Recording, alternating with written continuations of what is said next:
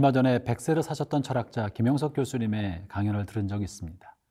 100년을 살아보니 100년을 살아봤더니 젊은 날에 소중하게 여겼던 것들이 훗날에는 그렇지 않은 것들도 있고 젊은 날에는 하찮게 여겼던 것들이 나이 들어 보니까 얼마나 소중했는지를 새롭게 발견하게 되셨다는 것이죠. 우리의 인생에 지나고 나면 후회하는 일들이 얼마나 많은지 모르겠습니다. 그렇기 때문에 나이 드신 어른들의 이야기야말로 주옥 같은 금과 옥조의 교훈을 주시는 것이고 우리의 삶에 큰 새로운 가치관의 전환점을 발견할 수 있게 되는 계기를 얻을 수 있습니다. 오늘 주님께서는 십자가를 앞두고 제자들에게 유언 같은 이야기를 들려주고 계십니다. 그러나 본문 말씀을 통하여 주님의 관심과 제자들의 관심은 얼마나 다른지를 보게 되는데요. 오늘 주 하나님의 말씀을 함께 보도록 합시다. 오늘 주 하나님의 말씀은 마태복음 20장 17절부터 34절의 말씀입니다. 말씀을 한번 들어보시죠. 마태복음 20장 17절에서 34절 말씀입니다.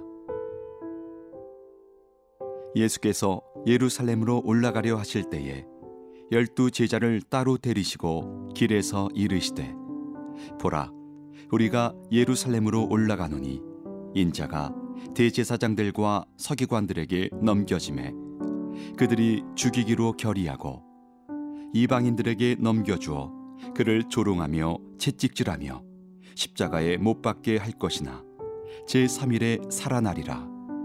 그때에 세베대의 아들의 어머니가 그 아들들을 데리고 예수께 와서 절하며 무엇을 구하니? 예수께서 이르시되 무엇을 원하느냐?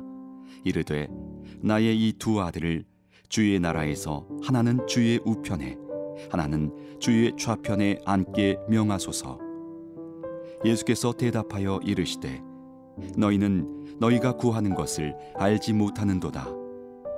내가 마시려는 잔을 너희가 마실 수 있느냐? 그들이 말하되 할 수 있나이다.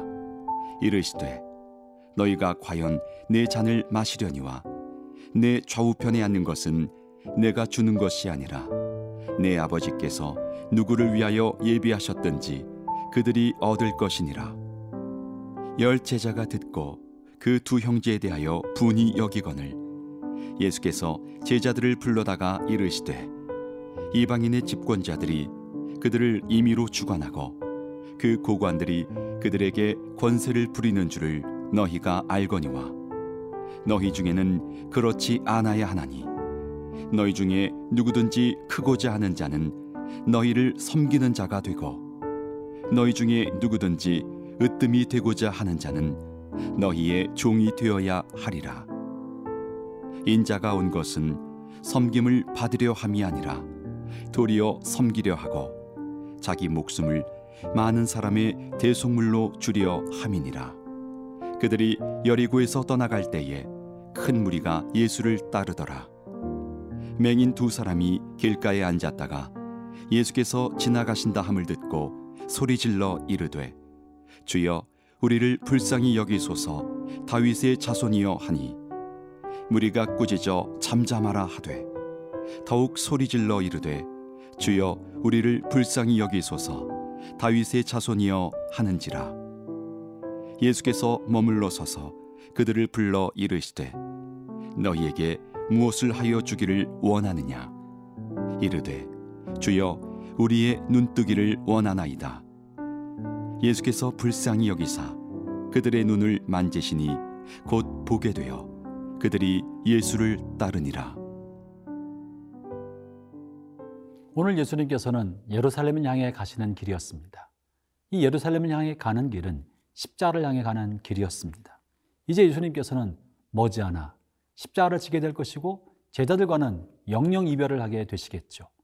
주님은 이런 십자가 길을 생각할 때 제자들이 얼마나 마음에 충격을 걷고 상처를 받을지를 아마 염두에 두셨던 것 같습니다. 그래서 미리 제자들의 마음을 준비시키기 위하여 자신의 죽음에 관한 이야기를 해주신 것입니다. 그것이 18절과 19절의 말씀입니다. 제가 읽어보겠습니다.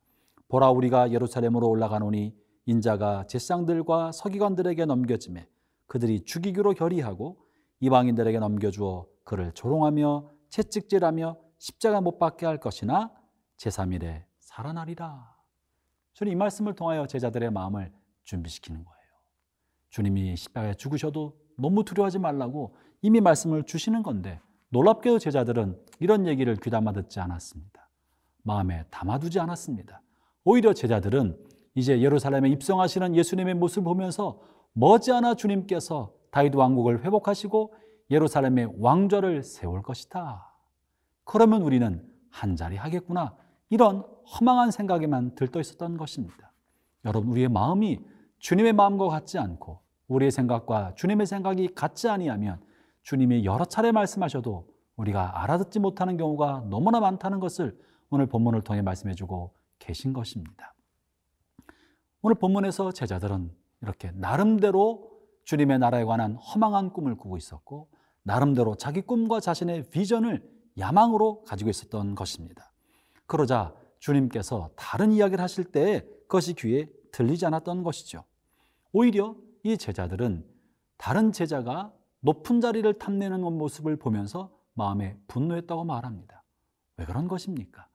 높은 자리를 탐냈던 것은 세베대 아들들 야고보와 요한만이 아니라 그의 어머니만이 아니라 다른 제자들의 마음 속에도 표현하진 않았지만 그런 마음이 있었기 때문에 먼저 새치기 하는 것처럼 보이는 두 동료들에 대해서 분노가 일었던 것입니다. 24절이 그 말씀이죠. 열 제자가 듣고 두 형제에 대하여 분이 여기거늘.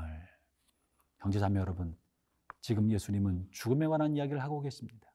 지금 예수님은 고난받을 것을 이야기하고 계시는 것입니다. 그러나 제자들은 다른 꿈을 꾸고 있었던 것이죠. 어쩌면 우리는 주님을 섬기고 주님 나라를 꿈꾸고 계획한다고 할 때에도 주님이 꾸는 꿈과 다른 꿈을 꾸고 있는지도 모릅니다. 나름대로 열심을 내어 헌신한다고 하면서도 주님의 계획과 다른 것을 계획하고 꿈꾸고 있는지도 모릅니다. 저는 목회를 하면서 종종 목회자의 후반부 인생이 그가 전반부 생각했던 것과 다르게 전개되는 경우를 종종 보게 되었습니다. 우리가 주를 위하여 교회를 세우고 교회를 개척하고 선교 비전을 꿈꾸고 그리고 좋은 가르침과 목양을 통하여 큰 교회를 세운다고 하거나 사업가가 선교적 비전을 가지고 사업을 일으킨다고 하거나 주님의 영광을 위하여 일터에서 또 각기 자신의 삶의 자리에서 높은 자리를 꿈꿀 때 주님의 이름으로 꾸는 경우가 얼마나 많습니까? 그러나 실상은 그 내면에서 이름은 주님의 이름을 빙자하지만 내면에는 자신의 야망과 자신의 비전과 자기의 꿈을 그것으로 포장하였기 때문에 마침내 그것이 이루어지지 않거나 타인과 경쟁할 때 경쟁심과 좌절감과 분노에 사로잡힐 때는 얼마나 많습니까? 형제자매 여러분, 그리스도 이름으로 스타가 되기를 꿈꾸기를 버리십시오. 그리스도 이름으로 큰 사람이 되려는 꿈을 허망한 꿈을 접으십시오. 주님을 위해서 꿈꿀 것이 아니라 주님 자신을 꿈꿔야 합니다. 주님이 주님 일을 하시도록 주님을 꿈꾸십시오. 그러면 여러분이 품으신 꿈이 이루어지지 않을 때도 좌절하지 않습니다. 여러분이 품은 꿈을 다른 사람이 성취할 때도 절망하지 않습니다. 왜냐하면 주님의 꿈, 주님의 꿈이 이루어지는 것을 보면서 기뻐할 수 있기 때문에 그렇습니다. 오늘 내 꿈이 아니라 주님의 꿈을 꾸고 아니 주님의 꿈이 아니라 주님 자신을 꿈꾸는 그러한 생애 사시기를 주의 이름으로 축원합니다.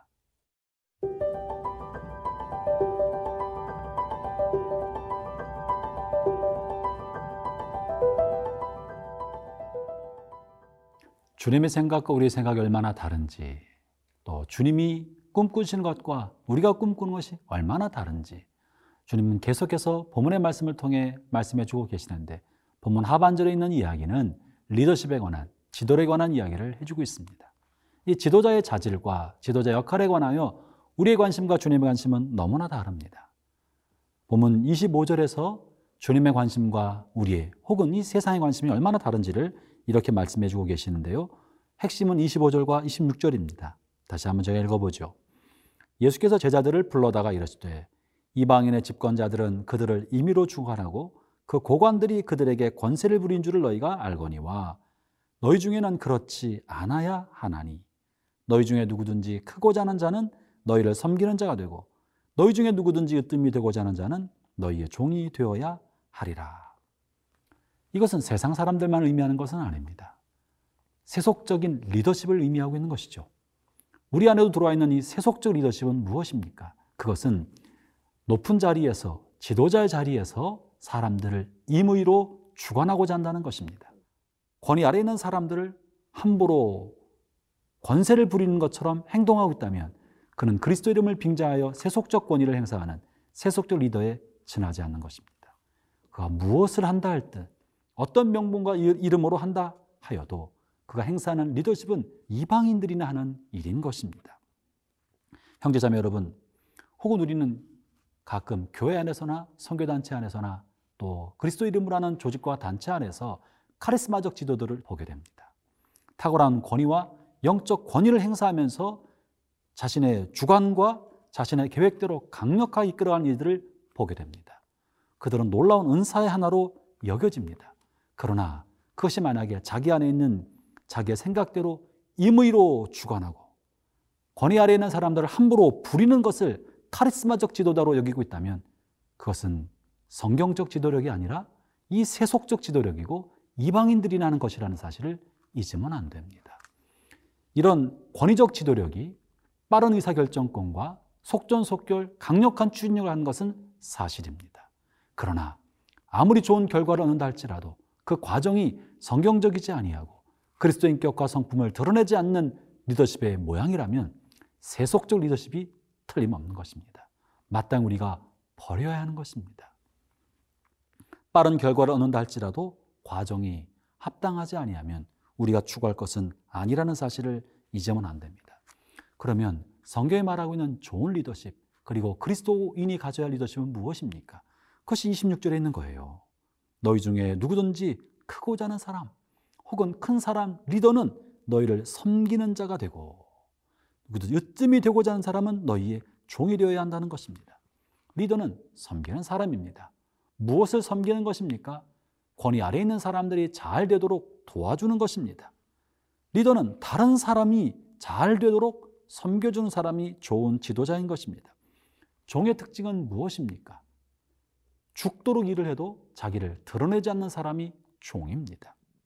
종의 특징은 수고하고 헌신하고 희생해도 자기 이름을 드러내지 않는 것입니다. 자신을 주목받지 않게 해야 합니다. 그것이 종된 지도력인 것입니다. 오직 주인의 이름이 드러나게 만들고 주인의 자녀들이 영광받도록 만들어준 사람들이 종입니다.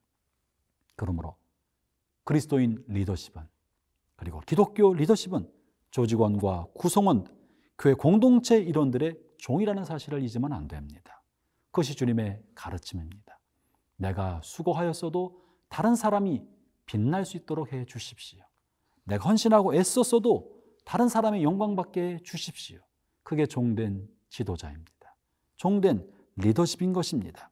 봉사와 희생 뒤에 자기 이름이 아니라 구성원의 수고와 헌신이 빛을 나게 만들어주는 지도자. 그 사람이 존경받는 지도자고 주님이 꿈꾸시는 주님의 종이고 그 사람이 섬기는 리더인 것입니다. 오늘 하루 하나님 여러분을 삶의 모든 자리에서 리더로 보내셨습니다.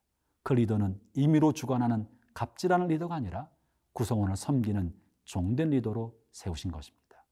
종으로서 신실히 섬기는 복된 하루가 되시기를 주의 이름으로 축원합니다.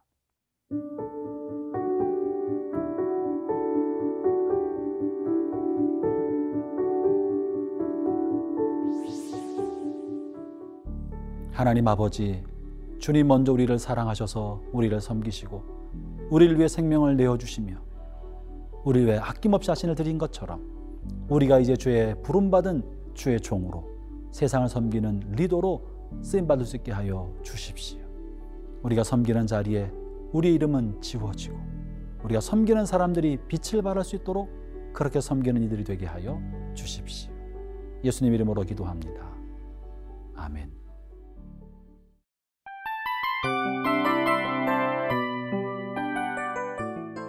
이 프로그램은 청취자 여러분의 소중한 후원으로 제작됩니다.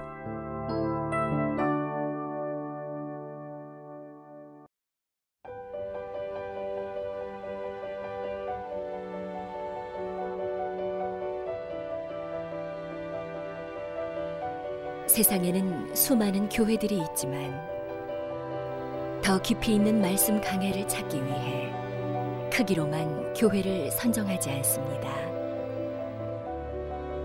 보다 좋은 영적 콘텐츠를 더 많이 나누기 위해 방송비를 받지 않습니다. 1년 365일 복음만 전하고 싶어서 우리는 광고를 하지 않습니다. 온누리의 복음을 땅끝까지 CGN TV와 함께 땅끝 선교사가 되주세요.